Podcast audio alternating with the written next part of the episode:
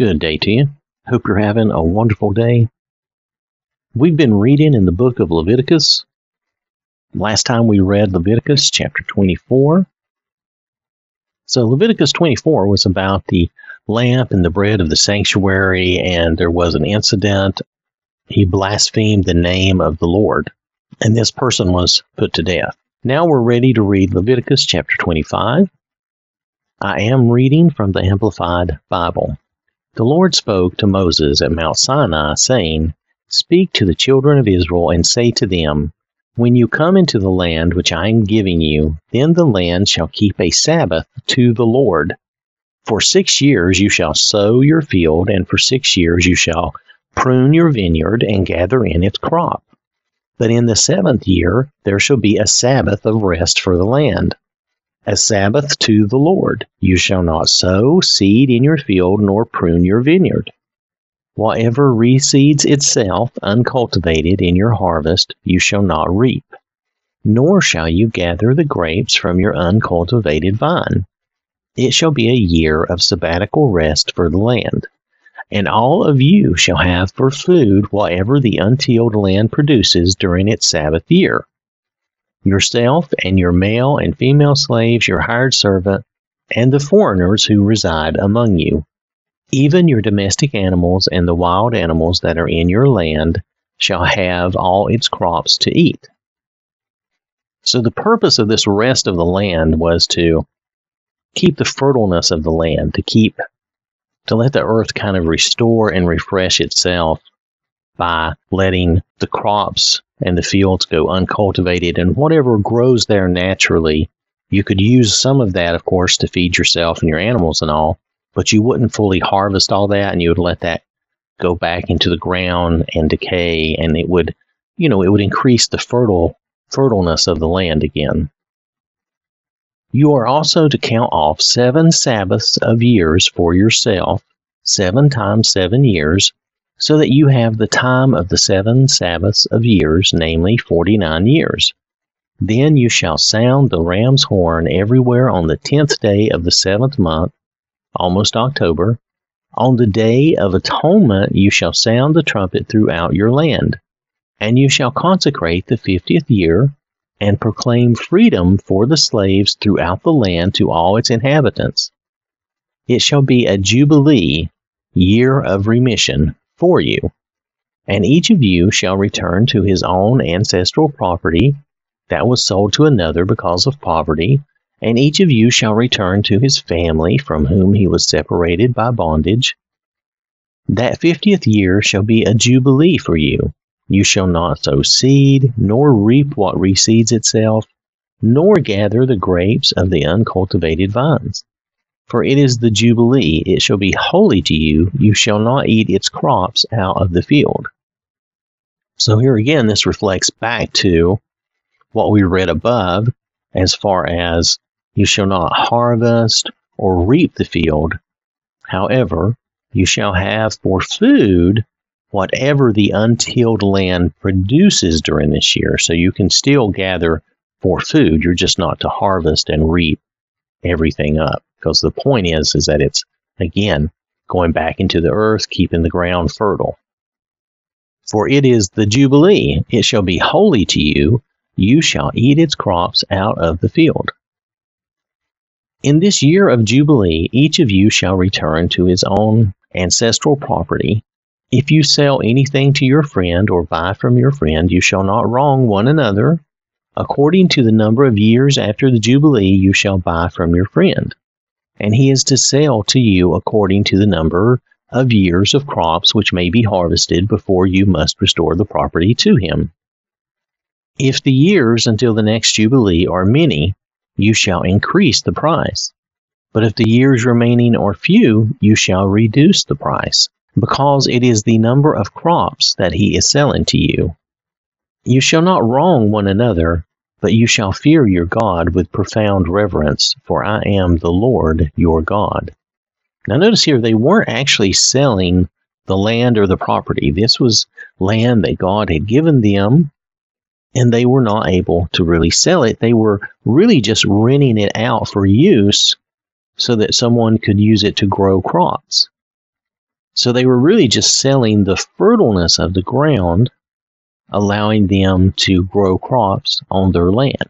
They weren't really selling the land after the 50 years, or once the Jubilee here, year hit, this land was going to return to them. So that the land that God gave them was always theirs.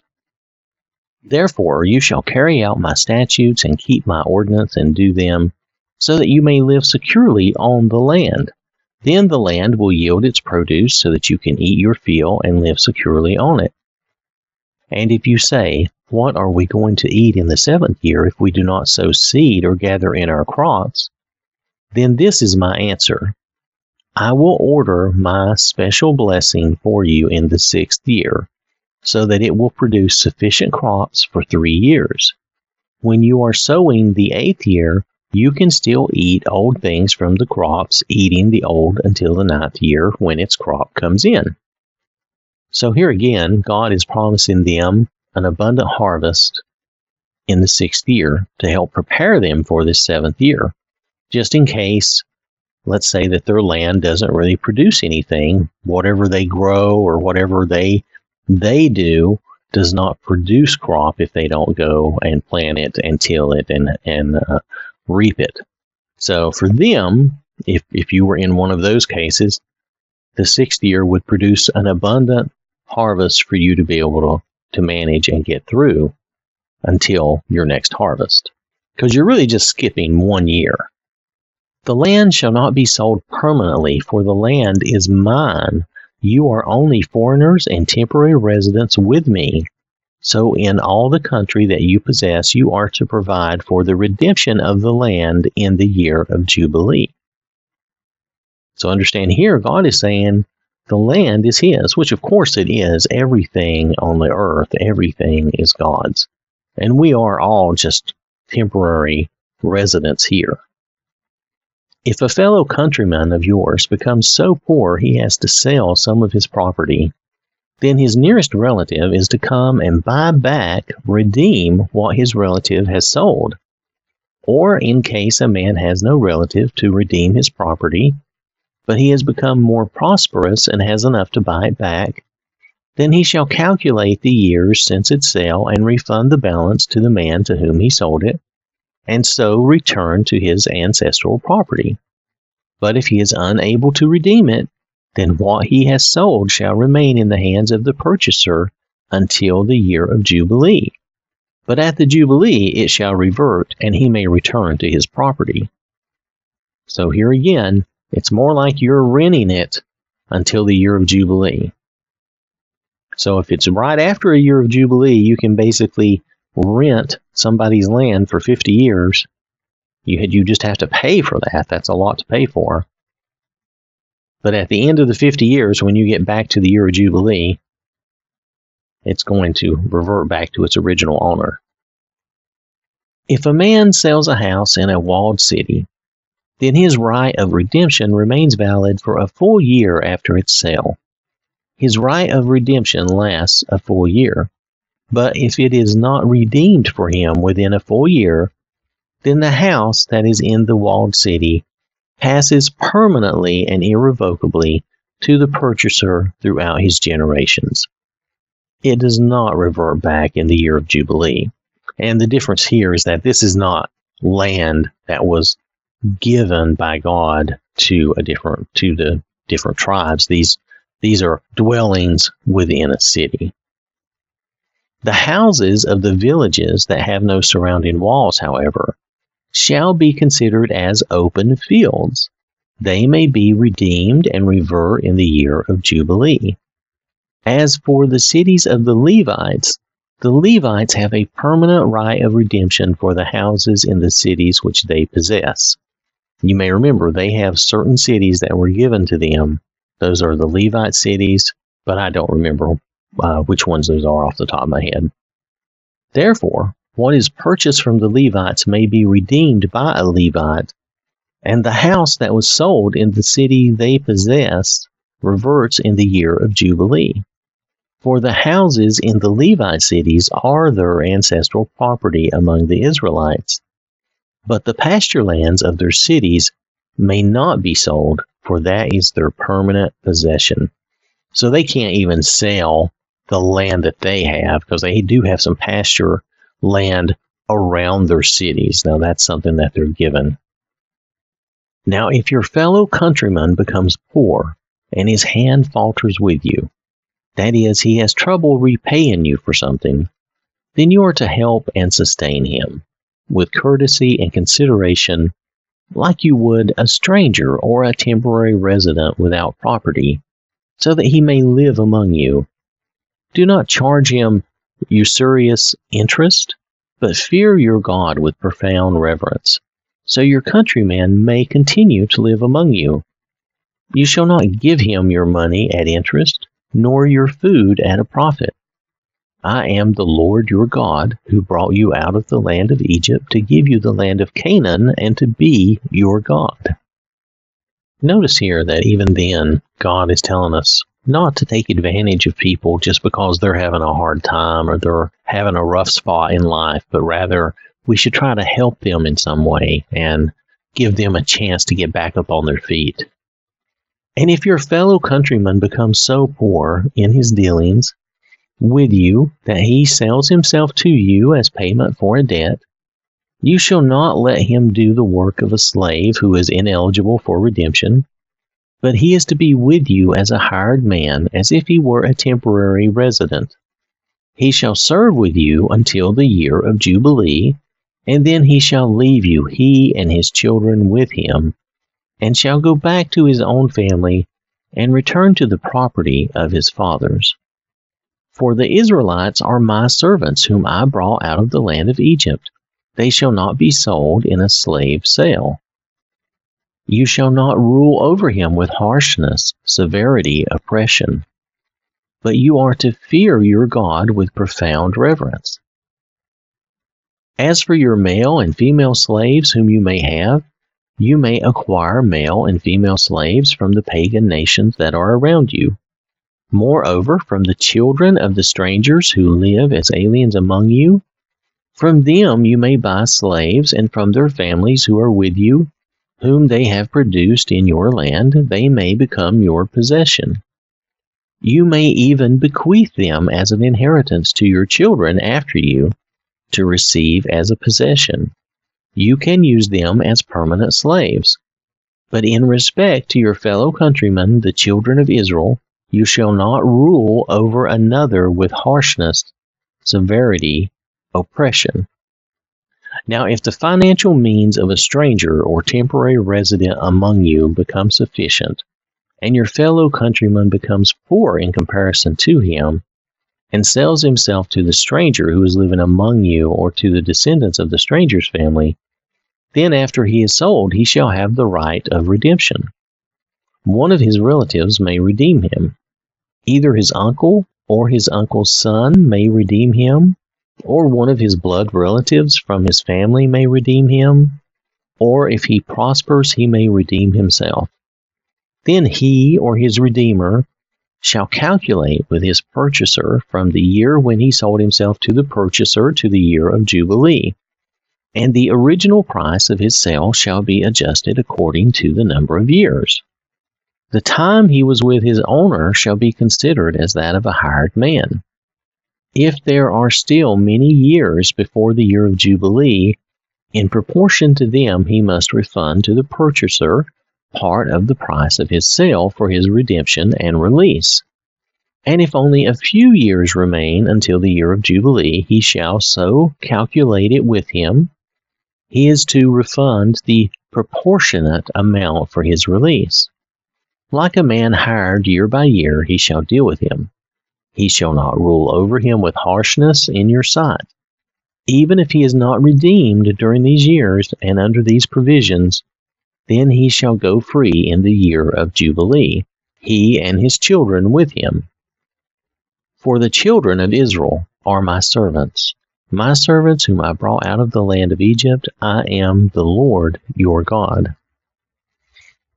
Now it's interesting to note that the quote on the Liberty Bell comes from Leviticus chapter 25:10. Proclaim liberty throughout all the land unto all the inhabitants thereof. Just something to note. In the Amplified, that reads slightly differently, but still says, proclaim freedom throughout the land to all its inhabitants. And that is, you know, the year of Jubilee, a year of freedom. And that's what this country was based on the idea of freedom, being free from oppression.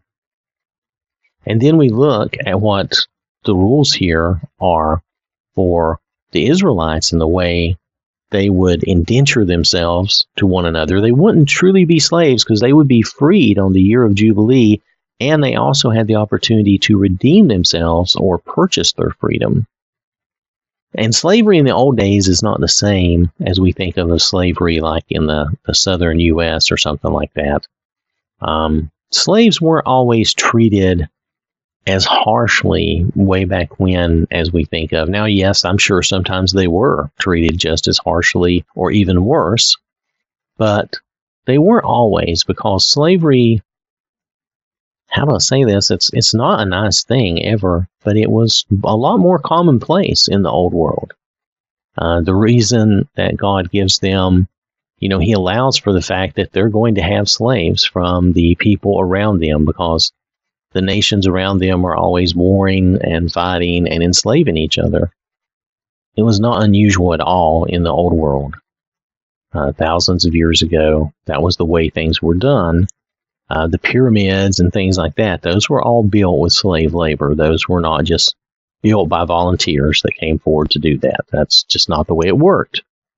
So we have to look at this in a factual way. So God gave them rules for handling slaves and slavery, and they were to not treat their fellow Israelites as slaves. They were not to do them the same way because they could not possess them ever. They were God's. God says, These are my people.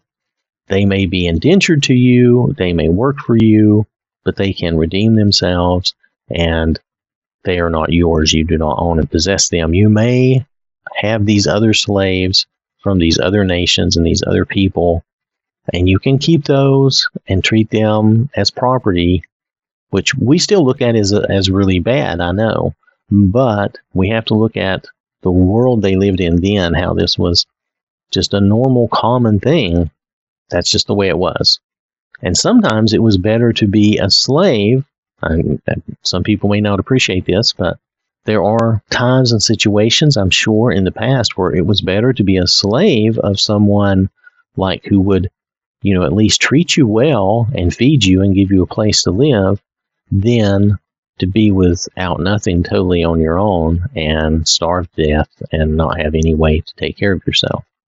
I'm sure that that happened to more than one person thousands of years ago in the old world, okay? And I'm sure there were lots of cases of abuse and stuff too. I'm not going to pretend that didn't happen. I'm sure that happened and that's wrong. We know that's always wrong. Not going to gloss over that or try to make that sound like it's something better than it was. It's just a reality of the earth and the way people were at that time. Nowadays, we still have, unfortunately, we still have slavery in this world nowadays. People like to talk and pretend like it's over or like we don't have it anymore, but it's just not here. It's not in this country, but there is still slavery going on in this world, and and that's a bad thing. It's always wrong. Okay? All right. So this has been Leviticus chapter 25. Thanks for listening. Hope you have a wonderful day. May God bless you and keep you safe. And remember, God loves you.